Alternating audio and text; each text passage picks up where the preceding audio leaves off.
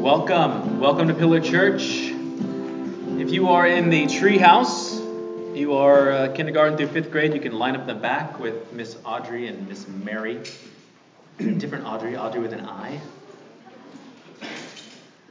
Go ahead and line up back there. That was some good singing, church. That was it was encouraging. I loved it.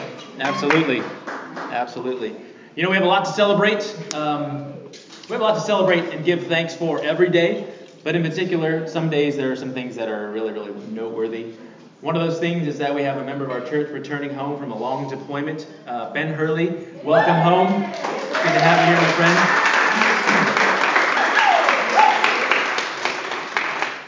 The other thing is, uh, yesterday morning, Matt and Hannah Booth welcomed a baby boy into the world. Yes, celebrate that.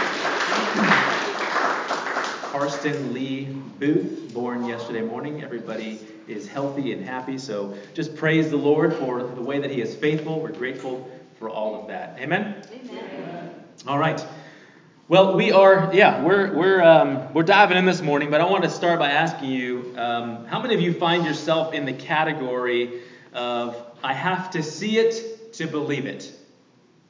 Who who who are the, come on, be be real now. Who's one of those I got to see it to believe it kind of folks? Okay, I'll say there's like maybe a half a dozen hands, but there's probably maybe a, a half a dozen more that should have gone up, but you know, that's okay. maybe in some cases it's different depending on who you're dealing with or the situation, right? But why do we at times feel the need or the tendency to, to need to see something in order to believe it? What do you think? Lack of faith. Lack of faith yeah, sure, yeah. Um, maybe, um, maybe you're skeptical by nature, perhaps. Maybe you've just been burned one too many times and you're like, nope, not to happen again. Maybe you're just not very trusting. Who knows? A variety of reasons. But when it does come to our faith, we don't really have the luxury of seeing, as one might say, in order to believe. I mean, after all, if we could see God, if He was sitting in the front row, physically manifested right there, we could see Him, would that require faith to believe in Him? I mean, He's he'd be right there. It's like, no, that's, that's God. I mean, there He is. Reality is, though, like for the disciples, even if we could see Him with our own eyes, we would still struggle to believe we would. So today we're looking at a passage that is probably very familiar as we're kind of closing the, the, the door, so to speak, on John's gospel.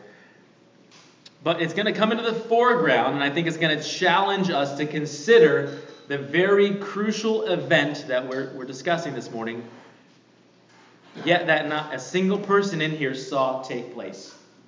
Nobody in this room saw what happened 2,000 years ago in the tomb that we're going to discuss. Right? Correct. Just making sure we're all on the same page here. Nobody was there. Okay. Grab your Bible. If you need a Bible, there's some back there on the back table. I encourage you to have the Word of God in your hand in some form or fashion. I realize nowadays there's lots of technology involved, and that's fine too. Um, we're in John chapter 20. We are going to be looking at a couple of passages this morning in order to round out what I think uh, the Lord has for us this morning. So uh, turn again to John chapter 20. We're looking at verses 1 through 10. Uh, this is what the Word of God says. Now, on the first day of the week, Mary Magdalene came to the tomb early while it was still dark and saw the stone had been taken away from the tomb. So she ran and went to Simon Peter and the other disciple, the one whom Jesus loved, and said to them, they have taken the Lord out of the tomb, and we do not know where they have laid him. So Peter went out with the other disciple, and they were going toward the tomb. tomb. Both of them were running together, but the other disciple outran Peter and reached the tomb first. And he stooped to look in. He saw the linen cloths lying there, but he did not go in. Then Simon Peter came, following him, and went into the tomb. He saw the linen cloths lying there, and the face cloth which had been on Jesus' head, not lying with the linen cloths, but folded up in a place by itself. Then the other disciple, who had reached the tomb first, also went in, and he saw and believed. For as yet they did not understand the scripture that he must rise from the dead. Then the disciples went back to their homes. Let's pray. Father, we thank you, Lord, for your word that is hope, that is truth, that is life. We thank you for this time that we've been able to spend walking through John's gospel account. Lord, and now as we come to the resurrection portion of this particular story, we want to know what it means for us today that this event took place. Why is it significant? Why can we trust in it? What difference does it make? So I pray for understanding of your word, a, a receiving heart for the word, and a response to the word in our lives this morning. Pray for your help, Holy Spirit. In Jesus' name we pray. Amen. All right, as usual, my friends, if you've got a question throughout the sermon, please text that number. Uh, that number is also in the digital bulletin, pillaroceanside.com, if you lose sight of it. Um, that will hopefully come up every now and then uh, throughout the message. But yeah, interact with us. Uh, talk to us about uh, what we're looking at here. So, just to kind of catch us up a little bit, we're picking up in, in John's gospel account, having recently read and discovered about the crucifixion of Jesus. Remember, we had that uh, two weeks ago. Um, he was hung on a cross. What was written above him on the sign that Pilate put there? What was written there? Jesus, King of the Jews. And how many languages is that written in? Three. Three languages. Yeah. So everybody knew who this Jesus claimed to be and what he was being hung for on the cross. When Jesus, last week we read, was about to breathe his last breath, he uttered three words. What were those three words that he said in English? It is finished. Right. It is finished. Just doing a little bit of group review here. That's all we're doing. Um, also, last week we discovered that there were a couple of individuals involved in the, the tomb acquisition and the burial of Jesus. Who were the two people that were named as helping this take, take place? Joseph of Arimathea and Nicodemus. I'm impressed. We're good. We're retaining stuff. That's a good thing. Where can we find all of this in case we don't know? John chapter 19. It's all right there. So if you haven't been with us, I encourage you go back and read it so that you know. One of the things that that that uh, the elders here are trying to bring into this whole experience for us is the fact that there's nothing that we're doing up here that you can't do yourselves in your quiet time with the Word of God. Right? It doesn't require a, a, a degree. Um, it doesn't require uh, much more than a willing heart, an openness to the Word of God, and a trust in the Lord. okay? So we can go to the Word together and do this. But Jesus is on the cross. He dies. They take him down from the cross. They, they bound his body in linen cloths. And there was some spices and, and things that they used to kind of preserve the body. About 75 pounds worth of this stuff they use as a tradition to sort of bind and, and preserve the body. That's what they did to Jesus. Now, this is actually fairly unusual because criminals who were crucified on a Roman cross weren't usually taken down right away. They were left up there. Why do you think they were left up there after they died? They had no place to be buried. And, and what, what's usually circling around dead things? Vultures, crows, everything. It was so that they could also experience humiliation after they died as these crows are just pecking at them. It's kind of graphic and gross, but for Jesus to be taken down is unusual. This wasn't something that they would have normally done. So he's brought down on Friday evening just before the Sabbath begins. Tracking with me? Prepared for burial and then laid in a sealed tomb that no one had ever been laid in before. This is probably all somewhat familiar to you, even if you're, you know, sort of newer to the faith, you kind of understand there's some aspects of this story that you're picking up on. This morning, our text picks up on the third day. And all four of the gospel writers don't call it the third day. What do they call it here in John? The first day of the week. All four gospel writers use that terminology, perhaps signaling to us that something new is happening. It's not the, a couple of days after this happening. No, it's the first day of the week. So it, it, it's subtle, but there, maybe there's something new that is happening here. Something unique is taking place. Okay, verse 1, we're here, first day of the week. Who is it that's coming to the grave? Mary, Mary Magdalene. All right, what time of day is it? Morning. It's early in the morning. And John says it's still dark outside. Now, if you're thinking critically and you've been here with us through all of John, something may be going off like a little alarm button. Oh, something about it still being dark. Hmm. Do you suppose that this detail was included by John to continue the theme of people being in the dark when it comes to who God is? Because as we'll learn here in a minute, Mary is still in the dark, like spiritually. She doesn't know what's going on. She says, Where is Jesus gone? Somebody, they took him.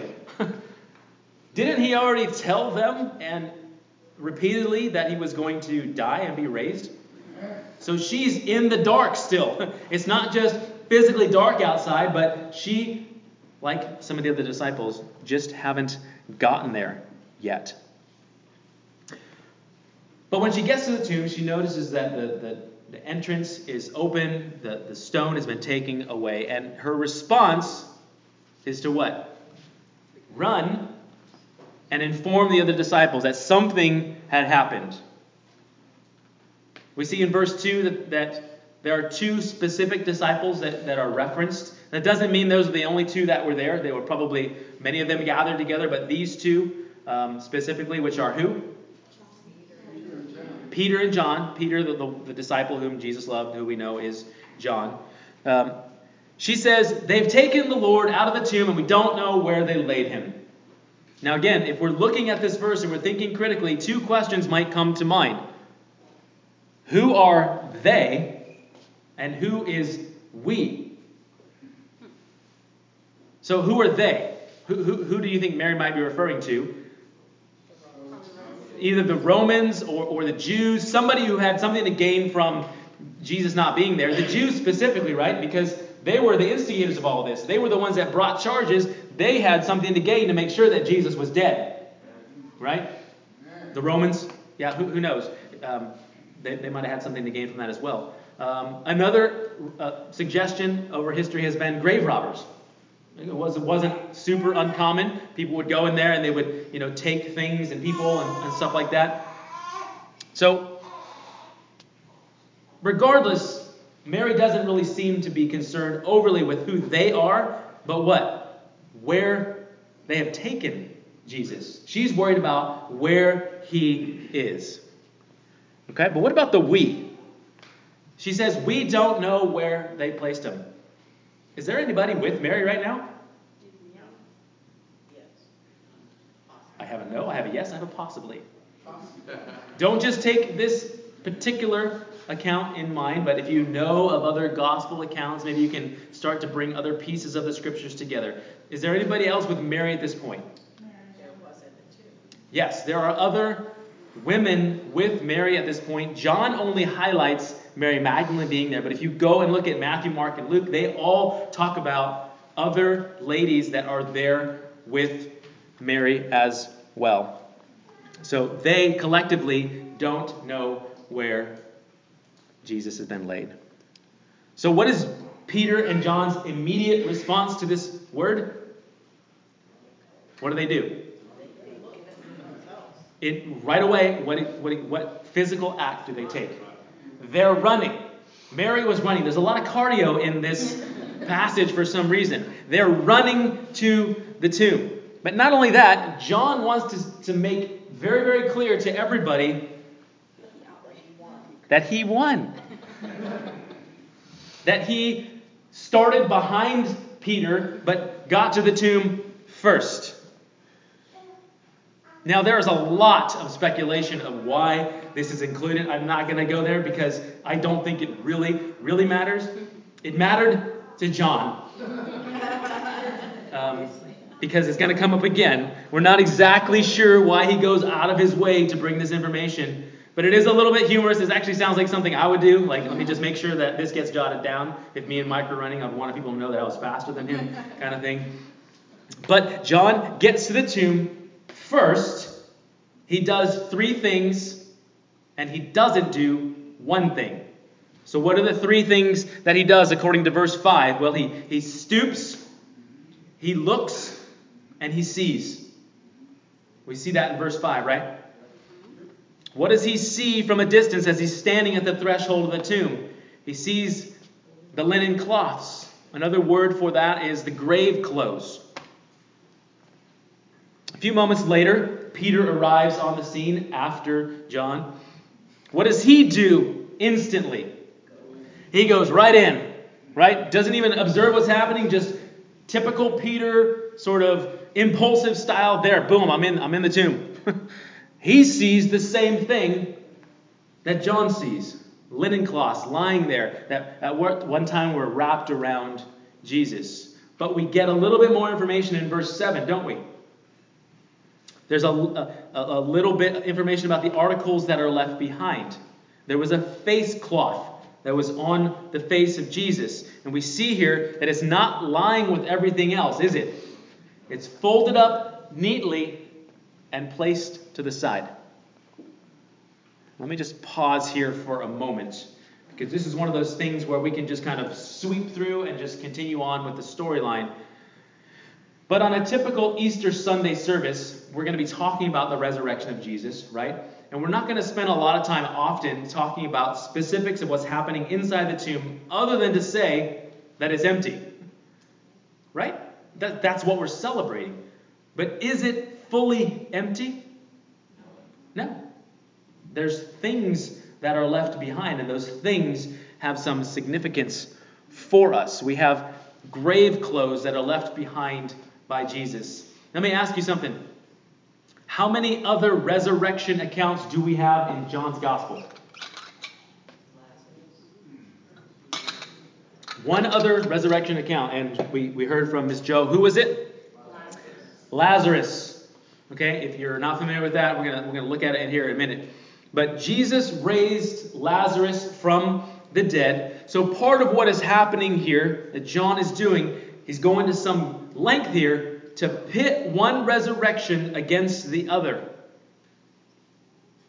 So let's just go back real quick and let's check out the other resurrection account. Let's look at John chapter 11. You can turn there, you can look up here. Verse 38 Then Jesus, deeply moved again, came to the tomb. This is Lazarus' tomb. It was a cave, and a stone lay against it. Jesus said, Take away the stone. Martha, the sister of the dead man, said to him, Lord, by this time there will be an odor, for he's been dead four days. Jesus said to her, Did I not tell you that if you believed, you would see the glory of God? And so they took away the stone, and Jesus lifted up his eyes and said, Father, I thank you that you have heard me. I knew that you always hear me, but I said this on account of the people standing around, that they may believe that you sent me.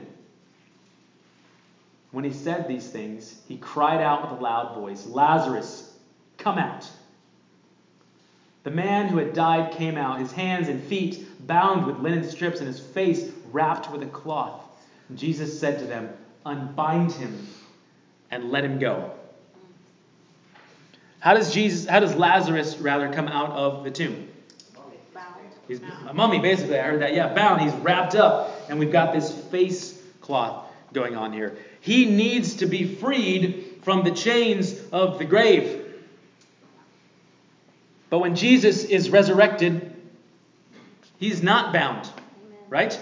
He is set free from the bondage of death. Do you see the stark contrast between these two things that are happening here?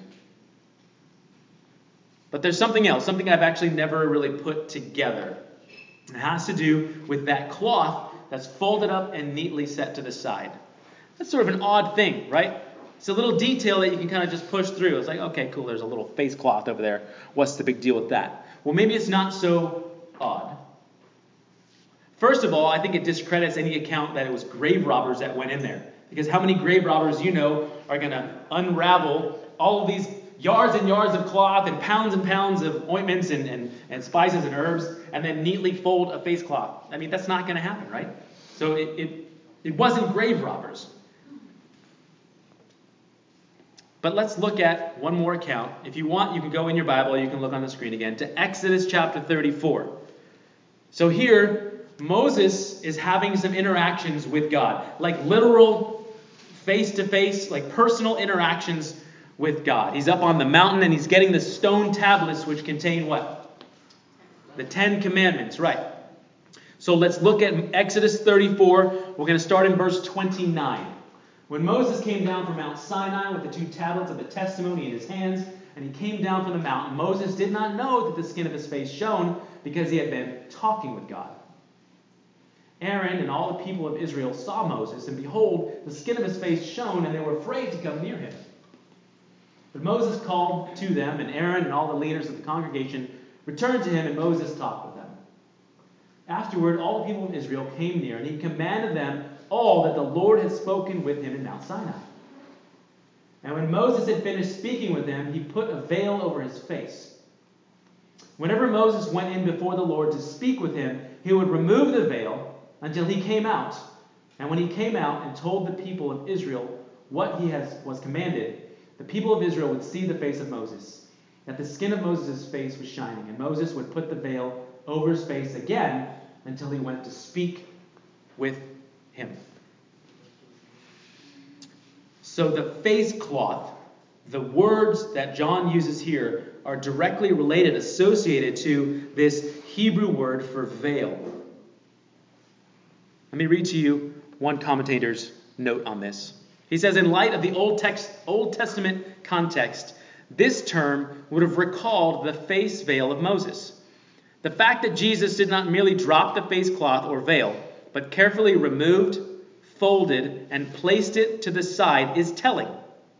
Like Moses, who put aside the veil when he ascended to meet God in glory, Jesus, who is the new Moses, has put aside the veil of his flesh as he ascends into the presence of God to receive from him the glory which he had with the Father before the world was made. You see what a picture this is? It's fantastic. It's a powerful moment here in John for us just to sit and ponder. Let me just give you one more scripture to drive this point home because maybe I said something that you're like, wait, Jesus, the new Moses, like what's happening here? Turn to Hebrews 3. Let's look at verses 1 through 6. Therefore, holy brothers, you who share in a heavenly calling, consider Jesus, the apostle and high priest of our confession, who was faithful to him who appointed him, just as Moses was faithful in all God's house. For Jesus has been counted worthy of more glory than Moses, as much more glory as the builder of a house has more honor than the house itself. For every house is built by someone, but the builder of all things is God. Now Moses was faithful in all God's house as a servant to testify to the things that were to be spoken later. But Christ is faithful over God's house as a son, and we are his house. If indeed we hold fast our confidence and our boasting in our hope. You see, Jesus is in fact greater than Moses, and, and we belong to him if we hold fast and are confident in the hope that we have in Jesus. Right? The folded face cloth speaks of who Jesus is and it sets him apart from everyone. So, all of these things are driving to the point that Jesus is the Son of God. He is the Messiah. He was resurrected from the grave. It did happen. Do you believe it? Okay. Let's pick up back in verse 8. Here we come to the sort of the climax of the passage. The other disciple who had reached the tomb first, again, John, we get it. he also went in. Now Peter's inside. Now John, sitting, stooping, looking, seeing, also enters in. But when he enters in, something happens. He sees and he believes. He saw the linen where Jesus had once laid and no longer was. But what exactly is John believing? The context seems to point here that John is believing that Jesus was resurrected from the dead. He's not necessarily believing what Mary had told him earlier. He's believing that Jesus was resurrected from the dead. The object of his belief is the resurrection. But there still seems to be an incomplete picture here as we look at verse 9, where it says, For as yet they did not understand the scripture that he must rise from the dead. So, what does this mean? well, I think the simple answer is that the verb tense in verse 8 that John saw and believed is that he began to believe. You see, we're seeing this happen in real time. John's recording it for us as it's happening. It's a process for him, like it was for a lot of you. I know it was for me. I didn't hear the gospel and then immediately believe every single thing and was transformed in that moment. It took me a long time to walk through that process. He began to believe, and that believe is in the sense of salvation. Not necessarily just the resurrection. He's piecing it all together now. That this means what Jesus said is actually taking place. He's, he's watching it happen in real time. And it's being revealed to him in stages, if you want to look at it that way.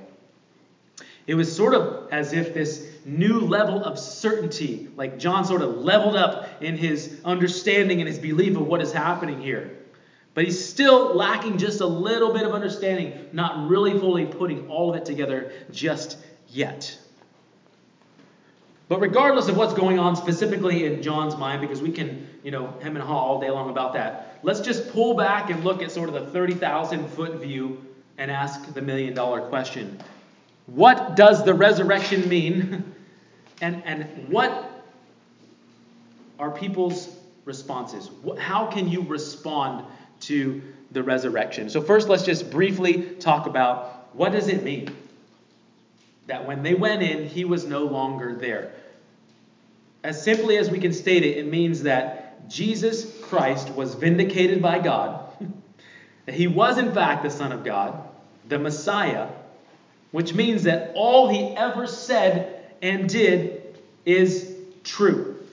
Not only is it true, but it's effective. What he accomplished on the cross and all the things that we've talked about in the last couple of weeks, this moment secures all of that as real and true and effective. It means that his offer of salvation to you and to me and to everyone who's lived on this earth, that if you repent and believe, is 100% valid. In fact, our faith and our eternal position depend on that reality. Go with me to 1 Corinthians because I want to drive this point home. 1 Corinthians 15. We're going to pick up in verse 15. this is um, Paul talking now. He says, now, if Christ is proclaimed as raised from the dead, how can you, some of you say that there is no resurrection of the dead? But if there is no resurrection of the dead, then not even Christ has been raised. And if Christ has not been raised, then our preaching is in vain and your faith is in vain. We are even found to be misrepresenting God because we testified about God that he raised Christ, whom he did not raise, if it is true that the dead are not raised. For if the dead are not raised, not even Christ has been raised. And if Christ has not been raised, your faith is futile, and you are still in your sins. Now drop down to verse 20. But in fact, Christ has been raised from the dead. Amen? Amen. Do you believe it? Yes. Do you? Yes. Will you? Some don't. Some don't. Last scripture, last point. How do people respond to the resurrection? So there's an interesting account when Paul is preaching the gospel to the really, really smart, educated people in Athens, right? And he's going through this entire gospel presentation in Acts chapter 17. It's really interesting to watch him work through it. And after he makes his way through the entire presentation, he gets to one piece in particular that we're going to look at right now. So, Acts chapter 17, in verse 22.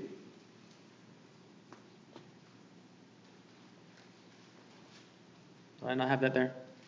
No, sorry.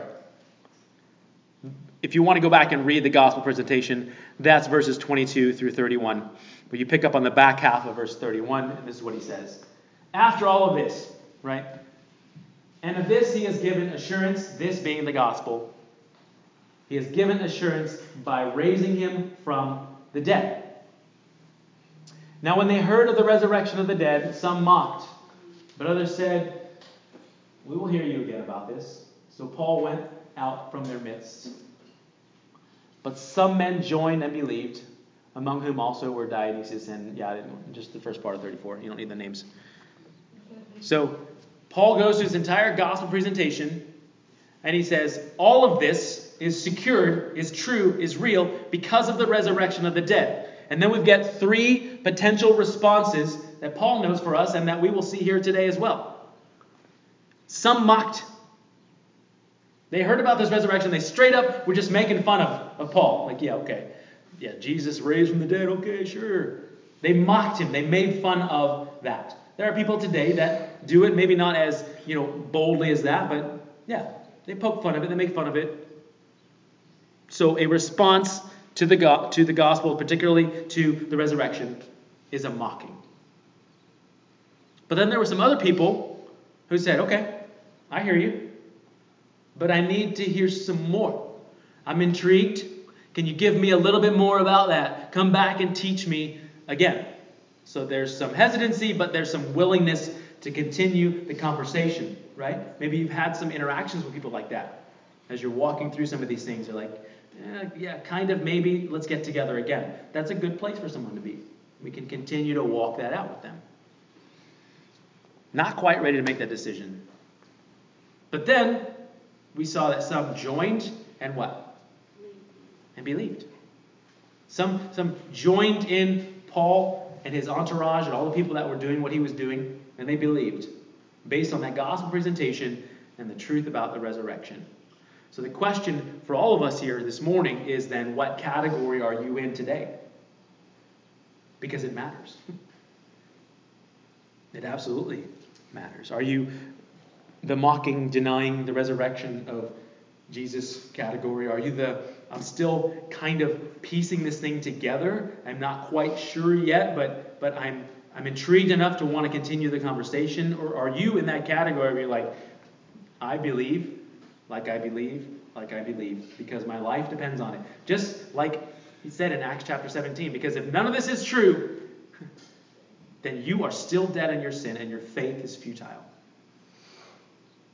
Do you believe like your life depends on it? Because it does.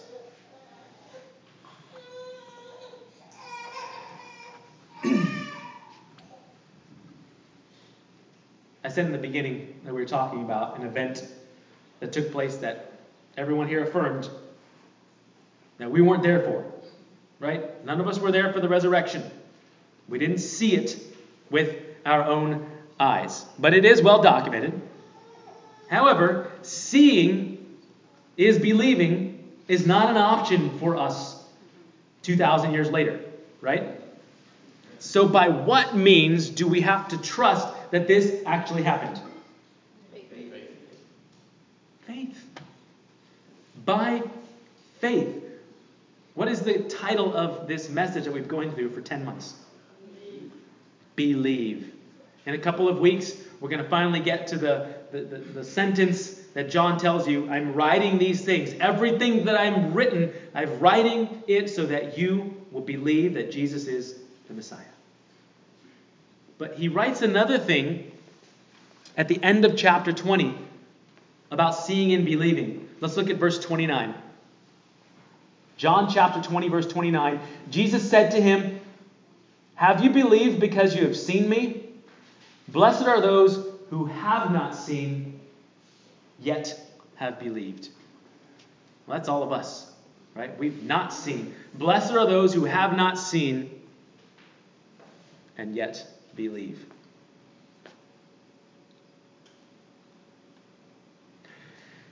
John is making it very, very clear and plain for us. He doesn't go into as much detail as the other gospel writers do. You can go back and look through Matthew, Mark, and Luke and see there's a lot of other pieces that are happening, other people involved, and things going on with Roman soldiers, and, and we're going to look at some angels and things coming up. You know, um, what we need to understand is that the resurrection of Jesus Christ is essential to our salvation. Let me, let me close by asking you this question. We, we, we spent a lot of time talking about the cross and the significance and the importance of his death, his sacrificial death in our place, his blood shed for you and for me. And now we're talking about the resurrection. So let me ask you a question which is more important, the cross or the resurrection?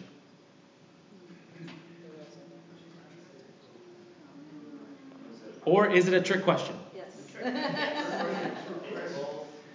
Because I would ask you the same question in a different way. What's more important when it comes to breathing? Inhaling or exhaling? Which is more important? Yes. Yes. Yes. Yes.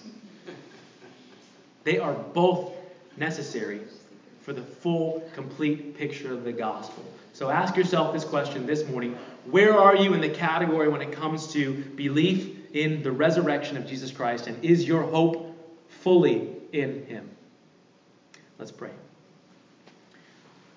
Lord, we're so grateful for this incredible, amazing, and wonderful scene that John records for us in these 10 short verses.